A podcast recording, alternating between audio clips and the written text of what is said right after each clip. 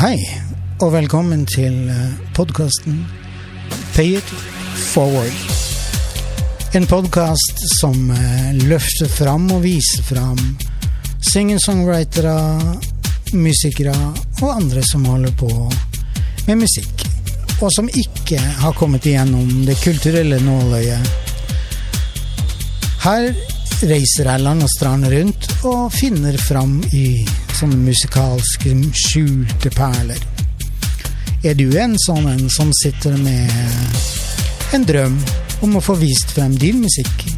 Kanskje markedsført eh, Spotify-kontoen din eller YouTube-kanalen din?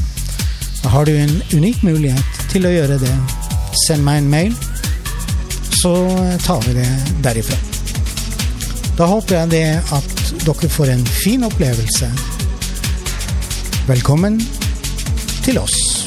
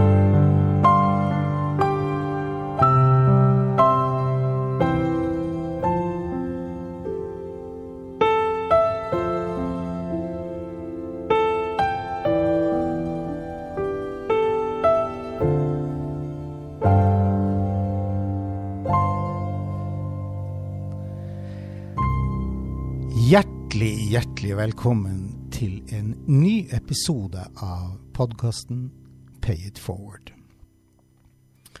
I dag så har jeg den store glede av å få introdusere en eh, kar. Han er 48 år, han er bosatt i Oslo. Og sjøl om han egentlig er fra Kirkenær i Solør, vi skal bevege oss inn i et musikalsk landskap som eh, sjangermessig sett ja, vi kan, Kanskje det er en sånn, det er en sånn salig blanding av contemporary music, eller moderne musikk, poprock, og litt sånn filmmusikalsk sjanger. Hjertelig velkommen til podkasten Pay It Forward, Frode Andresen. Tusen takk for det. Veldig hyggelig å være her jeg må jo bare, jeg må bare si det med en gang. Altså, det her er stykket eh, 'Circumspection' som vi hørte nå innledningsvis. Det står på min spilleliste over godnattsanger. det er utrolig hyggelig å høre. det er altså så vakkert. Mm. Før vi beveger oss inn i ditt musikalske univers og blir litt bedre kjent med det, så har du lyst å si noe om Circumspection, som er fra ditt første album 'Tall Bars Nothing To Drink'? Ja. Eh, egentlig så ble den låta eh, laget eh, for nå ca. 20 år siden. Ja. Da var det en bursdagsgave faktisk til mine foreldre. Som begge fylte rundt år eh, det, det året. Mm -hmm. Så da var liksom utfordret meg selv til å skape et eller annet som en gave. Når jeg skaper noe sånt som dette, så er det egentlig bare at jeg sitter ved pianoet og ser hva som egentlig dukker opp. ja. Ja. Og, eh, og så, sånn foregår det eh, veldig ofte. Eh, det er der det starter, egentlig, alle ideene. Så det dukka opp en sånn ja, et tema som jeg syns var veldig fint. Ja. Og som jo blir gjentatt ganske ofte ja, i løpet av stykket. Og så kom jeg opp med en sånt mellomparti som egentlig bare kom til der og da mens jeg spilte inn. Og så heldigvis spilte jeg det inn, fordi hvis ikke så hadde jeg antagelig aldri huska det. Du, du, er litt sånn her Litt sånn Reodor Felgen eh, måte å Altså litt sånn innfallsmetoden. Du tar det ja, ja. Du tar det på feelingen. Jeg gjør det. Altså Improvisasjon har vært en ganske sånn viktig del av, uh, av uh, mitt musikerliv, da. Ja. Jeg trodde vel egentlig jeg skulle bli jazzmusiker. Jeg ble ikke helt det, syns jeg. Eh, det har vel litt med at jeg greier ikke helt å lokke meg innenfor den og den sjangeren. Nei.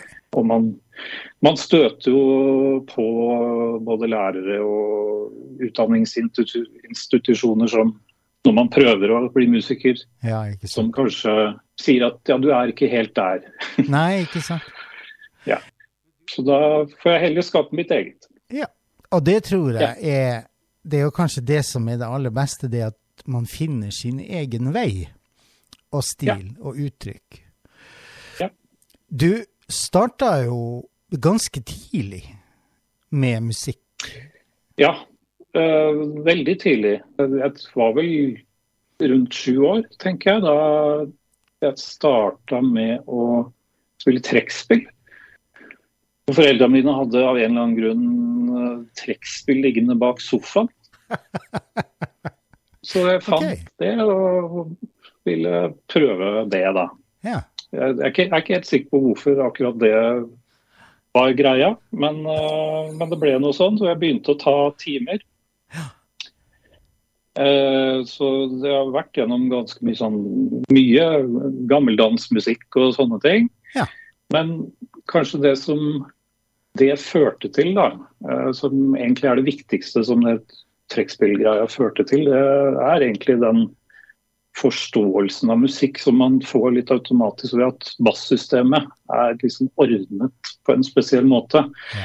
Som sånn i musikkteorien heter kvinnsirkelen. Mm. Og da får man en sånn forståelse av hvordan akkorder forholder seg til hverandre. Uh, kan man jo si da. Og hvilke akkorder som kan lede til det andre og, ja. og så videre. Og da, så jeg ble liksom veldig tidlig eksponert for det, da. Har du, uh, har du Begynte du å leke med harmonier, eller? Ja, men ikke så mye på trekkspillet. Nei, det skjønner jeg. For uh, altså der ligger jo på en måte akkordene litt sånn fastlagt. Mm. Ferdig programmert. Men vi hadde jo piano hjemme også. Ja. Og det ble på en måte lekeinstrumentet mitt. Så jeg har liksom hatt en sånn parallell vei med å lære av en lærer at du spiller sånn og sånn. Mm.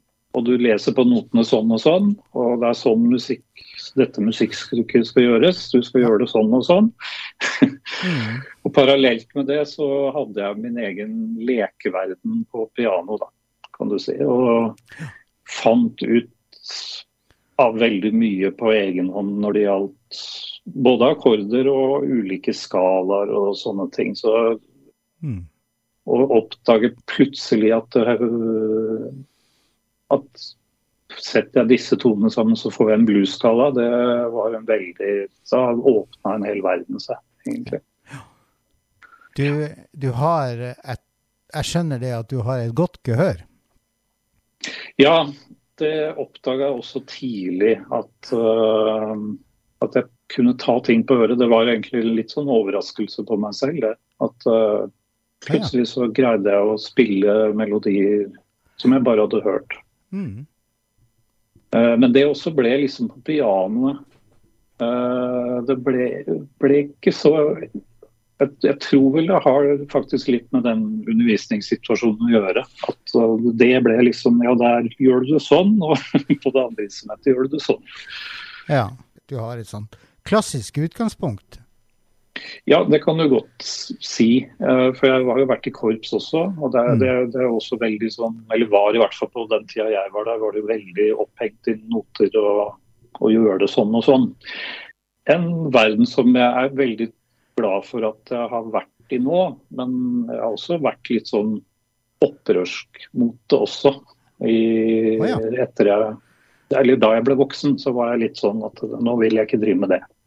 Nei. Startet med klarinett, og så gikk jeg etter hvert over på slagverk og, og litt oh, ja. sånn melodisk eh, sånn xylofon og sånne ting. Har du spilt pauker? Jeg har spilt litt pauker, ja. Det er et fantastisk instrument. Ja, ja, ja. Oh, det er det. Det er det, absolutt. Men det var liksom bak tangentene hvor du liksom virkelig fikk lov å utfolde deg? og sånn ja. du... Altså, det var på en måte ingen som sa nei til at jeg skulle gjøre det på andre instrumenter. Det var, ble bare litt at som Jeg tror litt sånn psykologisk så ble det liksom uh, der jeg kunne lage min verden, da. Hmm. Ja. Uh, du nevnte jo det at, at, korps var på en måte noe eh, Det var en periode i livet ditt, men, men du falt liksom ikke helt plassen din? Nei. Det, det, har vært en ganske stor del av meg uh, under hele oppveksten. Men, uh, men, jeg følte ikke at det var hjemme, da, kan du si. Men det har vel hatt en ganske, det har vel hatt en ganske viktig påvirkning på deg?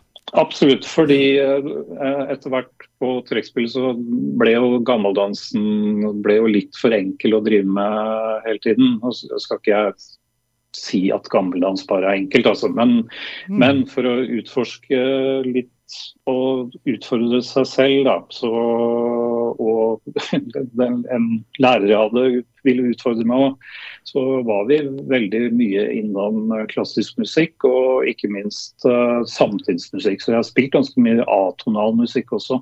Oh ja, okay. Som uh, jo er en utfordring for veldig mange å høre på. Men mm. uh, og det er en utfordring for meg også å høre på. Veldig spennende å spille. Det er få stykker jeg liker um, å høre på, men, uh, men, det dukker opp litt. Jeg er jo veldig Zappa-fan.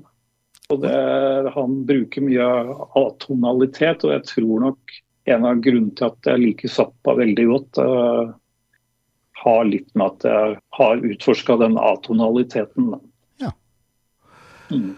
Vi skal hoppe litt videre fram til 1993. Ja. Da skjer det jo litt av hvert, har jeg skjønt? Ja. Jeg starta på uh, folkehøyskole. Ja. Uh, på Rødningen folkehøgskole i Oslo, på musikklinje der. Ja. Var, enkel, var kanskje et av de første stedene jeg liksom følte at jeg fikk utforska Jeg følte meg hjemme da, i musikken. Okay. Jeg fikk, fikk, gjort ting som jeg syns var viktig. Annet fikk jeg spilt inn første komposisjonen min der og, og sånne ting. Ja. Utforska studio og muligheter der. Mm. Og ikke minst så møtte jeg da den jeg valgte å dele livet mitt med. Oh. Trine, som nå fortsatt er gift. da. Kanskje det aller, aller viktigste med hele oppholdet der, tenker jeg. Absolutt. Og hun er jo også eh, en musikkskapning med et ganske ja. stort sangtalent. Vi skal, vi, skal, vi skal, komme tilbake til akkurat det der eh, litt ja. senere. Men eh, mm. jeg tenkte det at jeg har litt lyst til å høre på et musikkstykke til. Ja. Og du har valgt ut et stykke som heter Ludium 3. Ja. Vil du si noe om det før vi hører det? Ja, det er jo en del av uh, altså Det er fra andre albumet, som heter Ludium. Mm. Hvor størstedelen av det albumet er en slags uh, Kall det gjerne en liten suite, da. Ja. Med forskjellige Med, med uh, små stykker som uh, til sammen lager en slags helhet. Jeg har jo alltid vært litt interessert i den type musikk. Mm. Og kunne hente litt former fra klassisk musikk og bruke det inn i moderne musikk. Litt sånn som progrock-verdenen er. Ja. Ludium består av uh, åtte forskjellige deler, hvor vi har preludium, et interludium og postludium. Og så er det jo egentlig ikke noe som heter ludium, Nei. av en eller annen grunn. men, uh, men, det syns jeg at det skal gjøre. Uh, og jeg, jeg, er ikke den første som har den ideen, da. Så, men, men det er tre deler som heter ludium 1, 2 og 3. Ja. Og dette er da den siste delen, som er på en måte en slags eh, ja, Jeg samler litt sammen noen temaer som har blitt presentert videre, og så lager det til en litt lang finale. Jeg mm. liker veldig godt å bygge ting helt fra det bitte lille til noe litt massivt og stort til slutt. Så spennende, da. Vet du hva? Da tror jeg rett og slett at vi hører på Ludium 3. Det syns jeg er en god idé. Ja, da gjør vi det.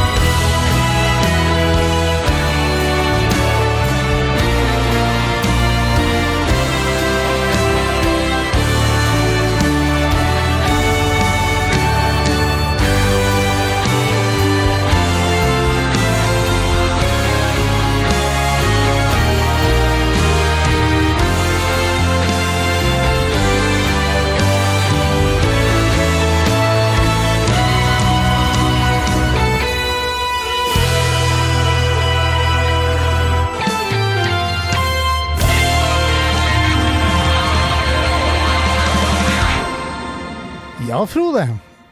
Det her det var litt annerledes enn det første stykket vi hørte, 'Circumspection'. Ja.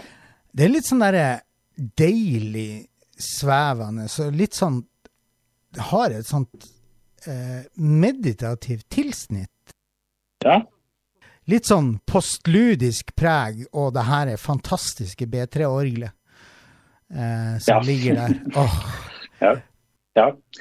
Og så har det et lite snev av noe sånn her, litt sånn filmaktig, dramatisk Ja. over seg.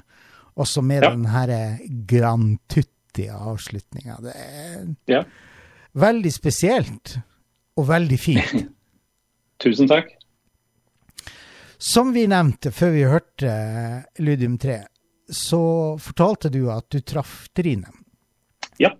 Og eh, hun var med i en Oliver-oppsetning sammen med Wesenlund, Harald Eide Steen, Elsa Lystad eller Nikolaisen. Og, og det er jo ikke noe Altså, hun var relativt ung, Mm. så det er jo Hun må jo tydeligvis ha et talent.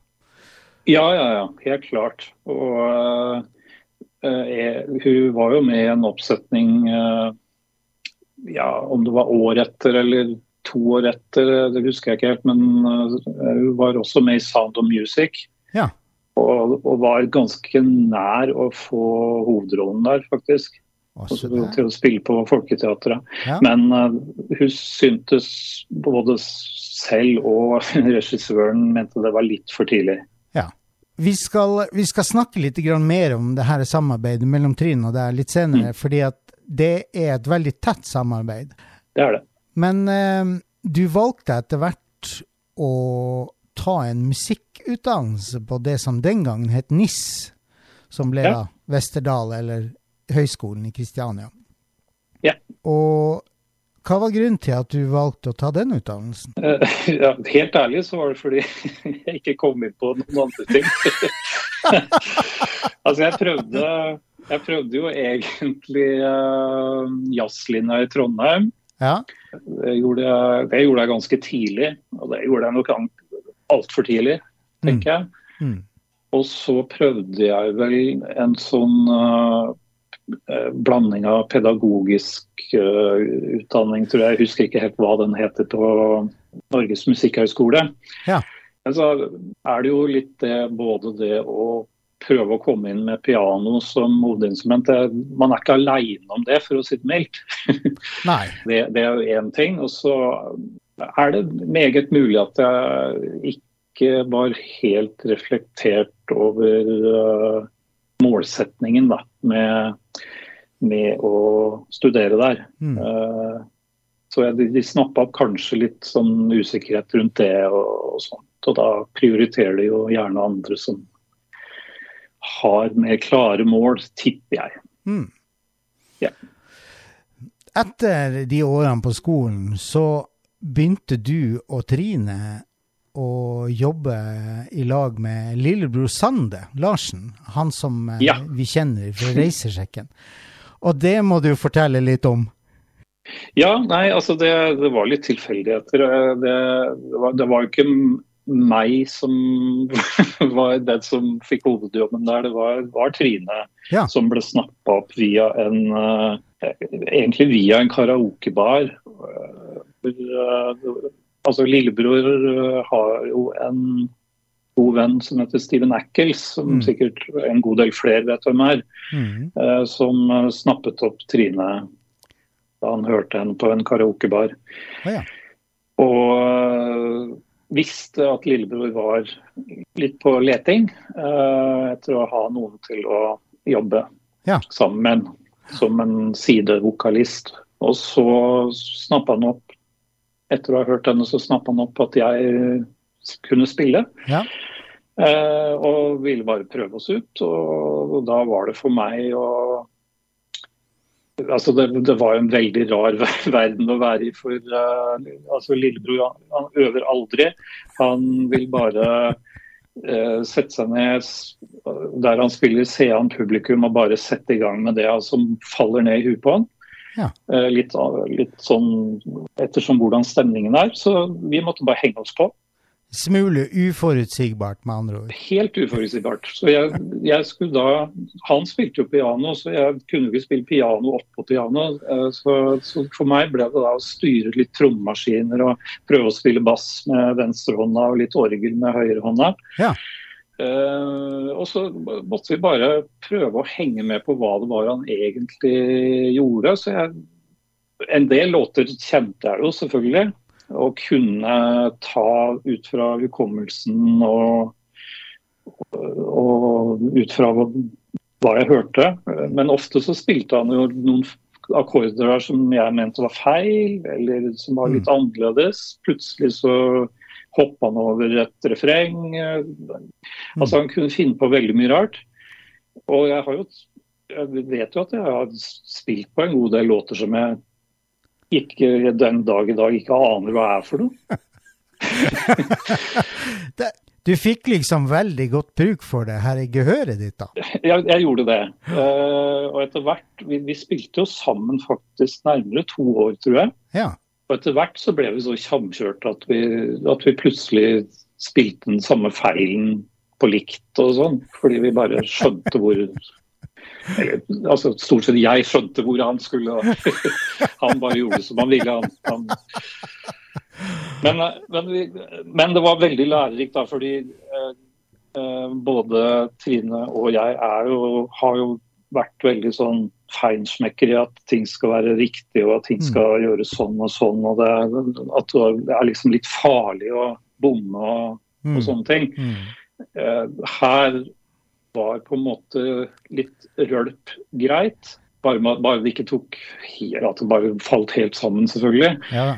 Men altså, det, det, var ikke så viktig være, at, at, det skulle være så presis og det skulle være så riktig. Det, vi skulle kose oss og ha det gøy. Mm. Og, og, det hadde vi virkelig, altså.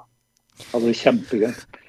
Det kan jeg tenke meg. Men, men jeg tenker også det at det, en, det må jo ha vært en ganske forskjellig musikalsk verden å være i for, for deg som var nyutdanna musiker, og som du sier, med feinschmecker-stempel i panna, så eh. Ja. Ja da, det, var det. Men, men på, på, en måte så det, det passa egentlig veldig greit, fordi det var en, en, litt sånn lærdom å ta med seg det òg, som ja. er litt viktig.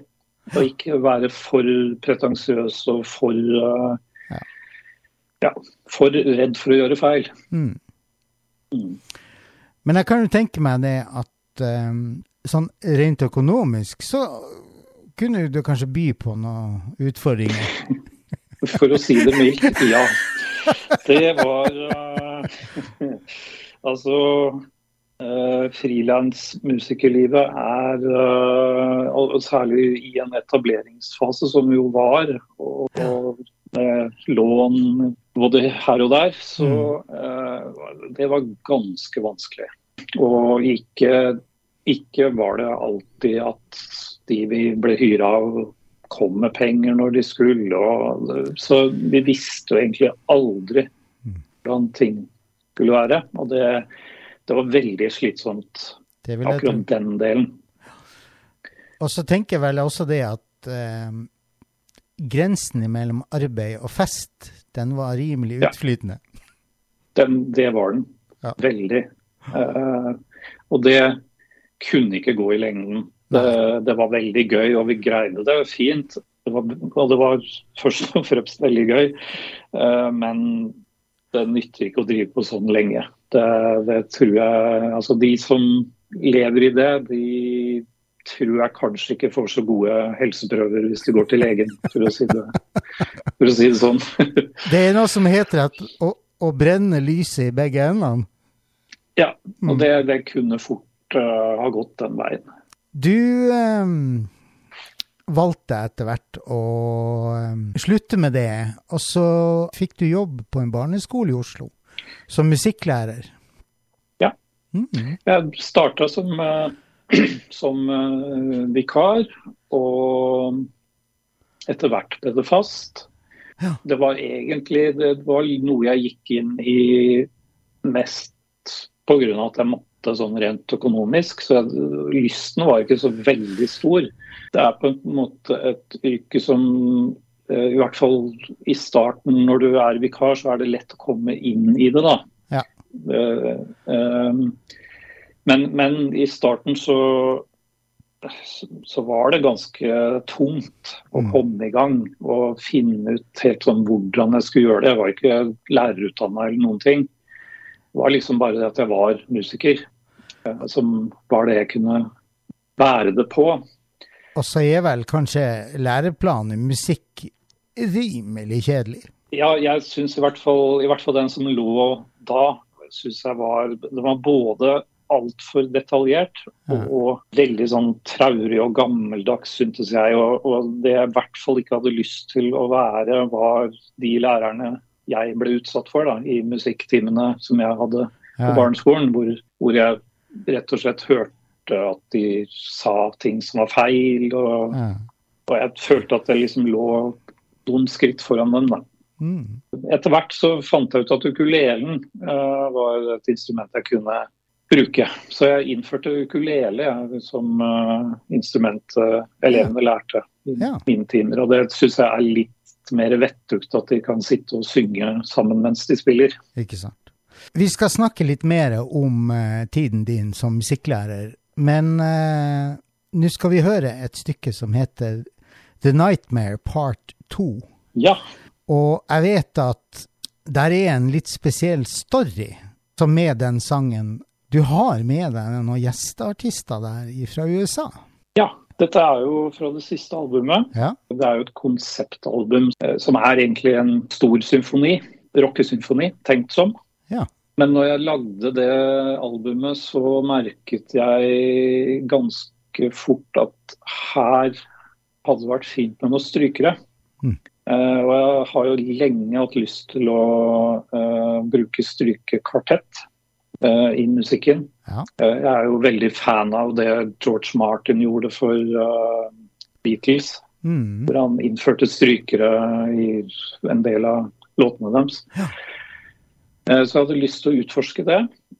Så jeg fant da, var så heldig at jeg fant en uh, kvartett i USA, som, altså via nettet, Ja. som uh, tilbød å spille inn da, på den måten som, heter, som vi kaller remote recording, som er at de har sitt eget opptaksutstyr og sender musikkfiler som jeg da kan laste inn i mitt uh, musikkprogram og mikse videre på. Og det, det var en utrolig fin greie å gjøre, altså. Eh, det var så spennende, og så viste det seg at disse var jo så enormt flinke. Ok. Så jeg kunne på en måte tøye litt strikken og utforske litt hva, hva er de faktisk i stand til å gjøre. Og den låta som vi skal høre, da, den, eh, den er en slags sånn finale på denne symfonien, før det da egentlig kommer en liten sånn avrunding etter det igjen. Ja. Men dette er en slags finale hvor uh, greia var at jeg ville ha en sånn skikkelig rockelåt. Eh, hvor det virkelig skulle ta litt av. Hvor jeg egentlig skulle tenke litt sånn streit rock, men plassere oppå en strykekvartett som gjør noe litt sånn litt utenom. Og så, eh, når jeg da hadde lagd ferdig denne her eh, rockesekvensen, så skjønte jeg liksom på slutten her at det må komme en liten hale her. En slags koda, da, som vi sier. Ja. Og da ja, så vet jeg ikke Det er ikke alltid jeg skjønner helt hvor ideer kommer fra, men av en eller annen grunn så tenkte jeg nå går vi over til sju åttendels takt. Et rasende tempo.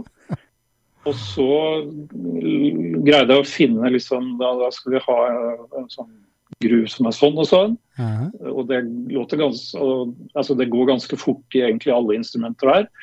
Men så satte jeg meg bare til slutt og ja, men jeg trenger et eller annet tema oppå dette, en eller annen melodiline som er helt spinnvill. Og da satte jeg meg sånn som jeg pleier da, ned ved tangenten og bare spilte noe. Ja. Eh, Et sånt løp på en litt spesiell eh, eh, skala, som går litt sånn opp og ned. Som egentlig ligger utrolig fint til på tangenter. Mm. Det er ikke så fryktelig vanskelig å spille hvis du har litt teknikk inne. Mm. Og heldigvis så tok jeg det opp, da. Hvis jeg ikke hadde gjort det, så hadde jeg ikke greid det gang nummer to. For faktisk så har jeg senere måttet øve på det igjen for å greie det på nytt. Eh, Se der, ja. ja. Men så var jo da greia Oi. Eh, å, det hadde vært tøft med om jeg på, hun på førstefiolin kan spille det. Men så er jo da det store spørsmålet er det mulig? Ja, det aner jeg ikke. Er det teknisk mulig i det hele tatt? Ja. Så jeg sendte jo da dette og sa nærmest beklager for at jeg hadde tatt såpass av. Men da fikk jeg tilbake at ja, ja, nei, skal, dette skal vi se på. Og dagen etter Jeg, jeg skjønner jo da at jeg, dette tente henne skikkelig, for dagen etter så hadde hun spilt inn. Såpass? Og det er den innspillingen som, eh, som er på albumet. Vet du hva? Nå har du bygd opp forventninger så mye at vi rett og slett bare må høre. Skal vi høre på The Nightmare Part 2? Det syns jeg. Og eh, det blir spennende å høre hva den her strykekvartetten fra USA, som for øvrig heter Atlus, ja. har klart å få til. Da hører vi på den. Det gjør vi.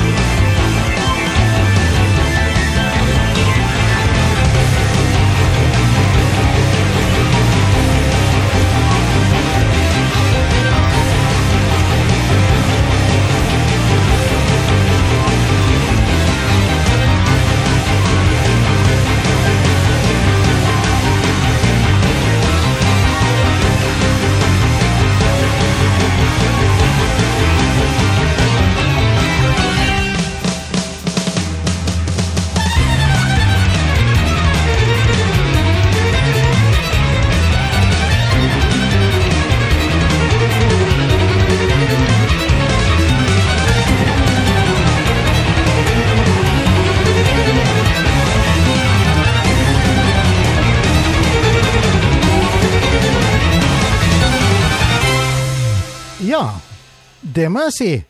Um, ja. det var heftige saker. Ja. det, var, det, er det det er ment som òg. Ja, det var veldig Det var utrolig tøft. Takk for det. Tusen takk. Og de leverer jo. Den strykekvartetten leverer jo. Det, det, gjør de, og, og, det er ikke bare førstefiolinisten her. Det, det, det, går heftig for seg både mm både på annenfiolin og bratsj og cello her. Jeg, jeg, tror det Ja, for så vidt.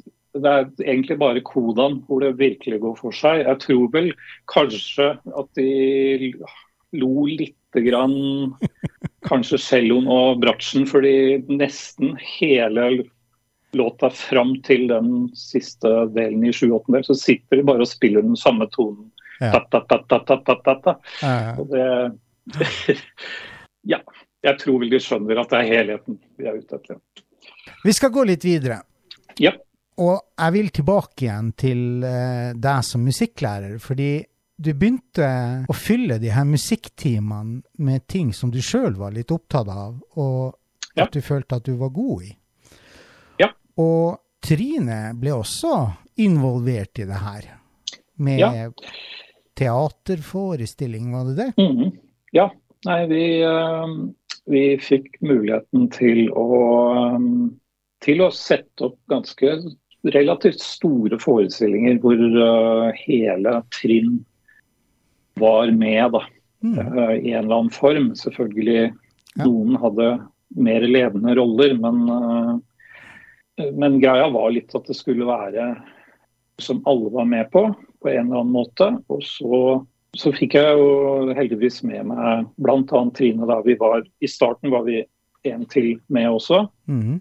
Hvor vi egentlig lagde mye av eh, stykkene selv, sammen med elevene også, en god del. Og vi komponerte og lagde musikken sjøl også. Spennende. Ja.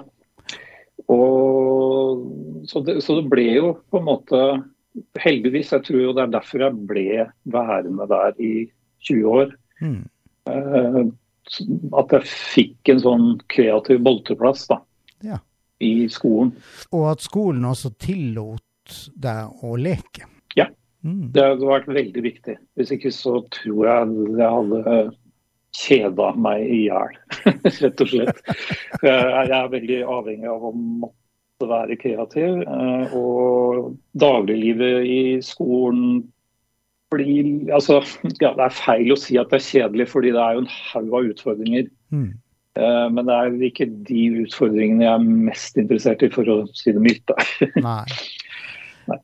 Men eh, du opplevde liksom det, etter det jeg har skjønt, så det, det var flinke elever. Ja, gud. Det, altså, det var veldig mange talentfulle elever å finne. Jeg ble jo tidlig på en måte utsatt for en klasse som var ekstremt talentfull. Ja. Jeg fikk egentlig drømmeklassen min i fanget etter bare to-tre år. Okay. Hvor det da var en haug av talenter. Og interessen var for å gjøre eh, musikkting og teaterting var så enormt stor. Mm. Og det- var utrolig spennende. Og flere av disse kjenner jeg fortsatt, og noen er i hvert fall sånn delvis i bransjen. Og noen, noen fikk store um, roller her og der. Og, Så kult. så jeg, jeg, vet, jeg vet at jeg har uh, vært med å bidra til noen sånne dytt ut på scenen Mm. uh, til en del elever som uh, har trengt det. Det har betydd mye for meg òg, i, i jobben på skolen. Etter hvert som, som årene gikk, så fikk jo dere hjemme på privaten muligheten til å bygge opp et lydstudio. Ja. Dere begynte å lage en del musikk sammen, du og Trine. Ja, altså jeg er jo ikke uh, noen vokalist, så jeg greier på en måte ikke helt å lage musikk som kan synges. OK? Så derfor så lager jeg mye instrumentalmusikk, sånn Mm. for min egen del. Mm. Men eh, Trine er jo en veldig god sanger, og etter hvert så ble hun også en veldig god uh, låtskriver. Ja. Uh, hun, hun har jo ikke helt den teoretiske eh, biten i musikk som jeg har, så hun er på en måte litt avhengig av at jeg hjelper til med alt det under, da, Mm. Vokalen. Samtidig som at jeg er jo helt avhengig av at hun gjør noe vokalt. Og, og lager noen fine sanglinjer, og ikke minst tekster, da. En god symbiose, da, skjønner jeg. Ja, ja, ja, ja Absolutt. absolutt. Og um, det her gikk jo ikke Altså, i 2009 så, mm. så skjer det noe. Fortell litt grann om det. Mm. Det var uh, platekompaniet faktisk som uh, startet en uh, Altså de hadde så vidt begynt med en egen nedlastningsbutikk for Mm. musikk. Ja. Hvor man kunne laste ned MP3-filer. Mm. Det var før strømmetjenestene hadde tatt av. Mm. Så de starta da noe som de kalte Juba, som eh, eh, hvor eh, uavhengige artister kunne sende inn og, og se om det kom inn gjennom nåløyet for å kunne selge musikk ja. via Det er en sånn egen liten avdeling da, i nedlastningsbutikken. Både Trine som artistnavnet Trine Kam fikk da komme gjennom, og jeg fikk komme gjennom med mitt. Ja. Eh, så da ga vi ut begge to vår første musikk, da, kan ja, du si, okay. i 2009. Det du beskriver her, det er jo nærmest noe som ligner på Vimp eller Tidal i dag? Altså, ja, altså det, det, var faktisk Digitale plattformer? Ja, det var på en måte starten på Vimp, dette her. Mm. For det, det, ble etter hvert Vimp, og så ble det Tidal. Ja, og der, eh, dere var tilknytta der i syv-åtte år, har du fortalt ja. meg? Ja. ja. Etter hvert så bare Altså Tidal bestemte seg bare for å slutte akkurat den delen der. Mm. Så vi skifta da en um, distributør, en amerikansk en, som uh, i tillegg da til å distribuere ut musikken til strømmetjenestene, så uh, kan vi også prøve oss å sende inn musikk til uh, en del klienter da, som trenger det til forskjellig bruk F.eks. i media, reklame, film og alt mulig rart. Ja. Spennende. Så vi har vært tilknytta der noen år nå og fikk reutgitt eh, albumene de hadde fra før der. Mm. Og så tok det vel litt tid der, men plutselig så så jeg at uh, en av låtene mine var blitt shortlista. Shortlista, hva er det? Ja, shortliste det er rett og slett at man blir satt på en kort liste. For å forklare det veldig kort. Ja. Uh, nei, altså, De averterer jo etter uh, eh, f.eks. at nå trenger vi en låt som er sånn og sånn til et prosjekt vi driver med. Mm. Og Så kan man da sende inn, mm. og så sitter det noen da og hører gjennom i hvert fall litt av det, mm. og lager en kortere liste til videre eh, vurdering. Og da har det da sikkert blitt sendt inn i hvert fall over 1000 bidrag ofte. Mm. Og da er den kortlista er som regel nede i ca. 10, da. 10 til 20. Ja. Og vi blir, eh, både mitt og Trines uh, blir jevnlig havner på sånne shortlister. Mm. Er det noen ting som har gått gjennom nåløyet noen få ganger, vi var faktisk veldig gira en dag da vi plutselig så at vi var på en shortliste på et prosjekt som skulle gi 100 000 dollar på én låt. Oi, såpass? og, og, da ble vi ganske svette, men var jo, prøvde jo selvfølgelig å holde roen. Og dette går jo ikke, antagelig. Det, det, er andre som kommer til å få det. og Det, det skjedde jo ikke, men, men, det er gøy å oppleve sånt. Da. Det vil jeg tro. Det vil jeg tro. Du er jo en relativt åpen fyr. Um, ja. Og dere, og da når jeg sier dere, så mener jeg deg og Trine, har, dere har relativt et, et åpent forhold til en del utfordringer som Trine har. Trine har jo slitt med mye angst store deler av livet sitt. Um, men kanskje spesielt de ca. siste 15 årene. Okay. Og det er helseangst som står liksom og ruver på toppen ja. av en del um, Altså hun har en litt sånn sammensatt bilde der. Mm. Og, og, det er klart det, det farger jo mye av livet vårt. Mm på mye vondt, selvfølgelig, men, eh, men, på en god del godt også. Ja. Men det er klart, de, når man har helseangst, og det, altså hvor man da er veldig redd for sykdom, mm. så er jo pandemi er en stor utfordring, for å si det mildt. Det skjønner jeg. Ja, så, så vi har hatt noen ganske tøffe årene og har det for så vidt fortsatt, selv om nå ting går virkelig den rette veien. Så, så er det mye som nok kommer til å bli sittende igjen lenge. Mm. Hvordan påvirker det her eh, både hennes og, og din musikalske prosess?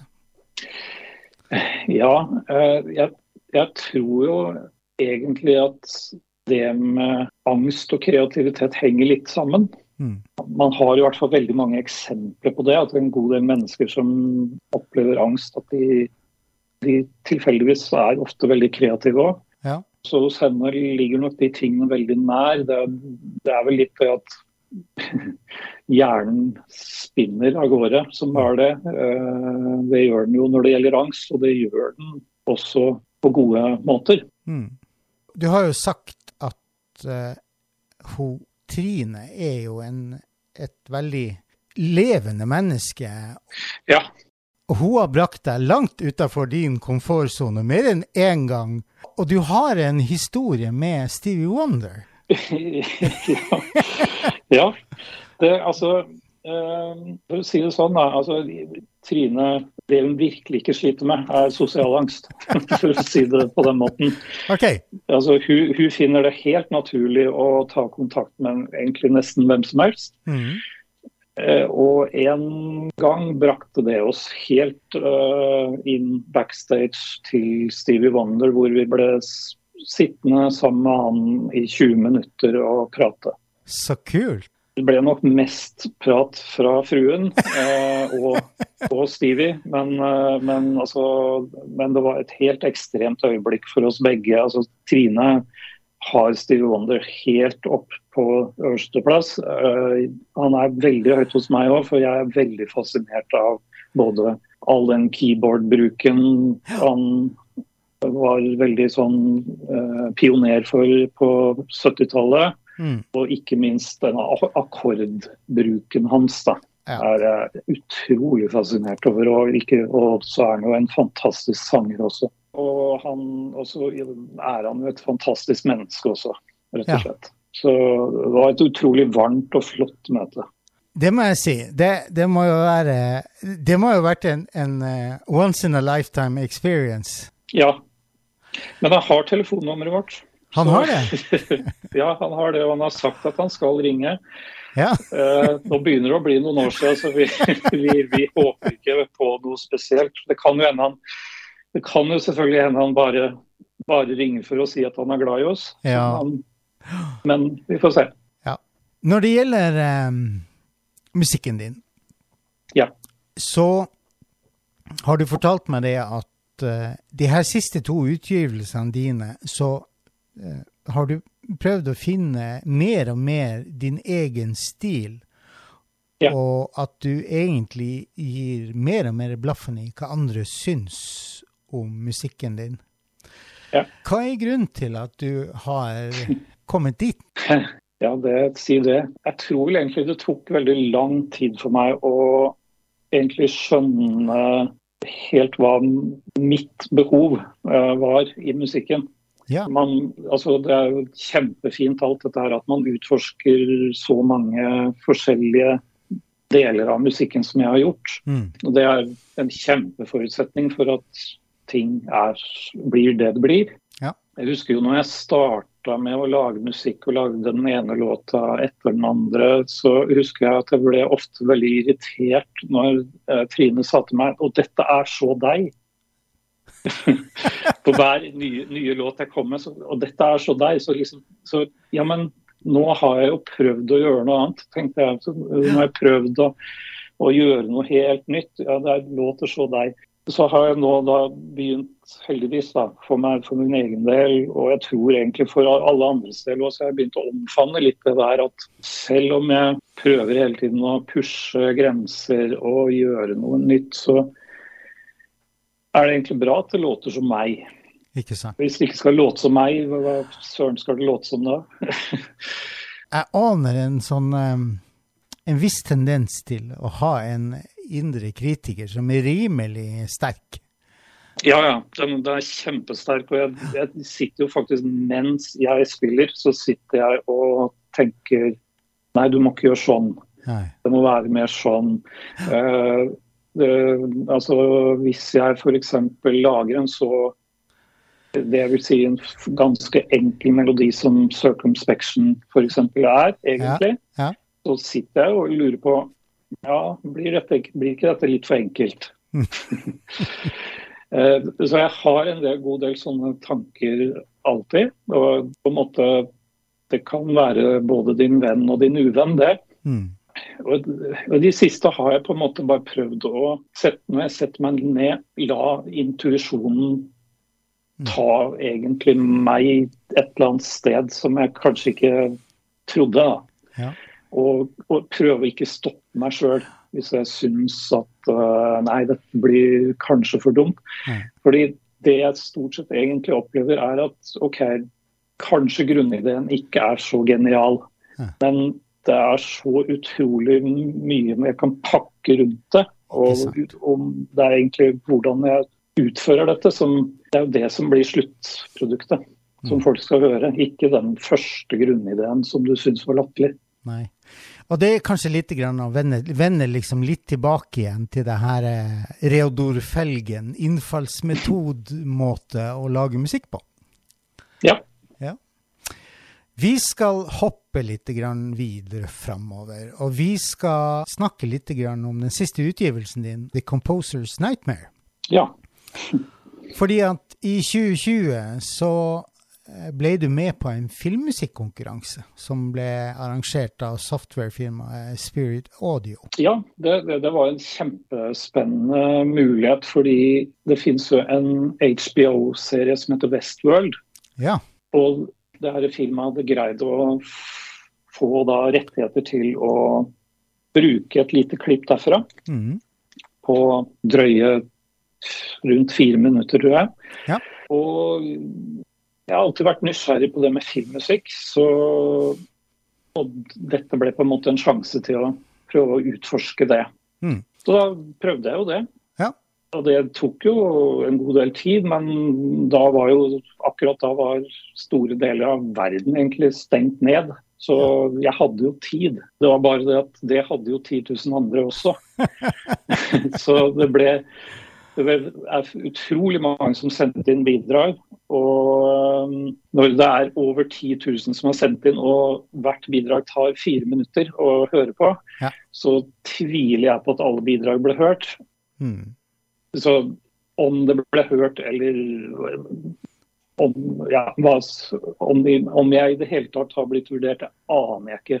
Nei. Men det spiller ikke noe særlig stor rolle, fordi jeg fikk prøvd meg på det. Og ja. fikk et resultat av det som i hvert fall jeg syns var gøy å gjøre. Og syns det låt ganske greit. Mm. Uh, og så var jeg faktisk med i enda en konkurranse. Eh, som eh, Abbey Road Studios arrangerte, som var en helt annen type. Ja, Men der var det også å sette da musikk til eh, en tegnefilm, var det da. Ja. Det var bare et par minutter, vel. Så vidt det var. Ja. Men så, altså Det gikk jo ikke gjennom det heller, men jeg var litt nærmere der, for så vidt. Mm. Men når jeg da hadde de to stykkene, så ble etter hvert tanken at jeg kan jo ikke bare la det ligge. Så jeg må jo prøve å gjøre et eller annet ut av det. Ikke sant. Så hadde jeg et par andre ideer liggende også. Som, og alt dette her oppdaget jeg da rundt halloween i 2019. Nei, unnskyld, unnskyld i 2020. At ja. uh, dette her passer da egentlig litt inn i halloween-temaet. Ja. Så da tenkte jeg ok, da skal jeg bare sette meg et mål, da, så skal jeg prøve å komponere så mye som mulig som jeg tenker kan være litt sånn i halloween-sjangeren. Ja. Bare prøvde jeg det. og da ble det til slutt et, da, dette lange albumet som nærmest Altså det består av enkeltlåter, men alt flyter litt i hverandre. Ja. Det er ikke alltid en klar overgang, og en god del temaer blir gjentatt her og da. Så det er litt sånn her konseptalbum, det? Det er et konseptalbum, rett og slett. ja. ja. Og da her strykerne kom inn i bildet, da, som du ja, hørte i stad. Ikke sant. Sånn som jeg har skjønt det, så, uh, så har det en, en, Det albumet det baserer seg på en, en story, en slags handling, hvor uh, en komponist ligger og sover. Ja, altså komponisten kommer på vet, det øyeblikket før man sover, så spinner jo ofte tankene litt i forskjellige retninger. og ja. Noen ganger så kan det dukke opp en melodi. Ja. Det er jo egentlig verst tenkelig øyeblikk å finne på en melodi. fordi den er jo ikke sikkert du husker når du våkner igjen. Nei, kjenner til den. Så, så, så er litt det som er grunnideen, at ja. komponisten sovner, og så får han en god del natt, eh, mareritt. Og prøver opp midt imellom alle disse marerittene å komponere videre. og støter på mye rart da, i løpet av natten. Ja. Og det bringer oss egentlig litt grann til uh, det her siste stykket vi skal høre. Og har du lyst til å si noe om det stykket? Ja, altså det, det har jo en pussig tittel. ja. Eh, det heter Atle Antonsen 'Reacts to Keyboard Solo'. ja vel. Og ja. og ja, tittelen sier jo litt. Mm. Eh, altså, jeg har jo fått veldig mye rare ideer i løpet av den tida jeg lagde dette albumet. Ja. Og eh, Det er veldig vanskelig å forklare hvor disse ideene kommer fra. Men både jeg og Trine er veldig fascinert av Atle Antonsen. Mm. Han er vel kanskje den komikeren vi setter høyest. Og som tidligere nevnt, så er jo ikke Trine noe Hun har ikke noe særlig sperre med å ta kontakt med folk, så hun har jo da også hatt litt kontakt med Atle Antonsen. Og så fikk jeg plutselig en idé om å bruke et sånt utbrudd som Atle Antonsen er litt kjent for å gjøre, i hvert fall i Misjonen-podkasten han har sammen med Johan Golden. Når Atle Antonsen er litt syns at det er altså Når de har et tema rundt noe som han syns virkelig er noe fjas, ja. så har han et ganske voldsomt utbrudd. Ja. Eh, sånn som bare han kan gjøre det. Ja. Eh, og det utbruddet Det er ikke så kjempeofte han gjør det, men det, det dukker opp noen ganger. Og det syns jeg er så utrolig morsomt. Og så fikk jeg en sånn rar idé om å bruke det. Ja. ok. Og Det er jo en sånn idé som er litt kjip å få, fordi med en gang jeg får den, så tenker jeg at jeg får ikke til det. Jeg kan ikke bruke det. Men så har jeg da heldigvis denne kona mi som ikke syns det er noe vanskelig å spørre om sånt. Mm. Så plutselig så satt jeg da med tillatelse til at ja, men det kan du få bruke. Og fikk et opptak av Atle, det får du lov til å bruke. Ja. OK. Ja, øh, og egentlig hadde jeg tenkt å skjule det litt, sånn at det ikke var så framme i lydbildet. Men så var det Trine igjen da, som overtalte meg til at nei, det pusher du fram. og så tenkte jeg at egentlig så må låta hete 'Scary Clown Reacts to Keyboard Solo'. Ja. Fordi jeg syntes det var litt voldsomt å bruke navnet hans. Men så spurte hun, han om det òg. Og han hadde tommel opp for det også. Det er faktisk litt uh, noe han ikke pleier å gjøre i det hele tatt. Nei. Han er ikke så veldig glad i sånt. Men han syntes denne ideen var såpass sprø at, uh, at han ga tommel opp for det. Så det er egentlig Store deler av låta er jo at jeg spiller en keyboard-solo ja. som er av en viss lengde. Uh, og så bryter til slutt Atle Antonsen, antagelig fordi han dette syns han kanskje blir litt langt og litt mye fjas. Ja. Så bryter han ut i hva han mener rundt det.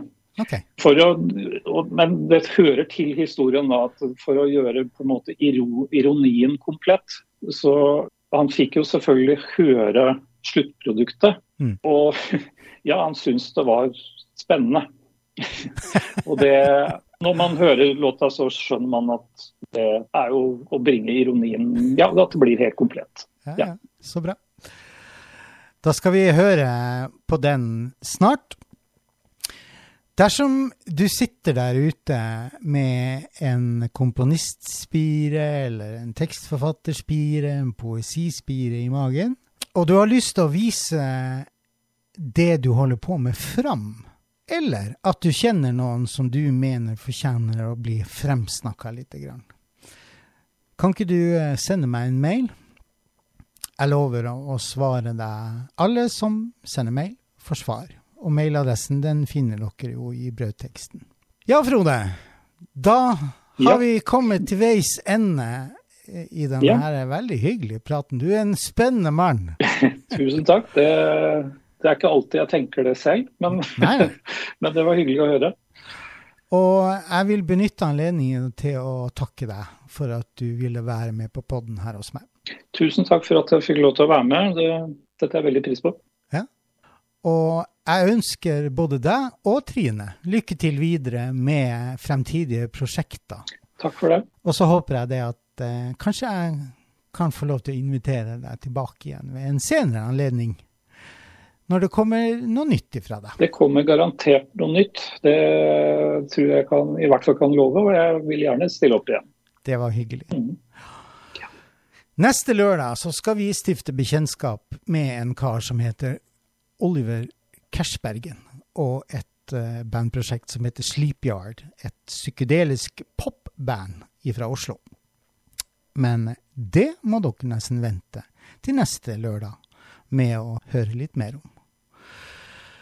Da takker Frode og meg for nå.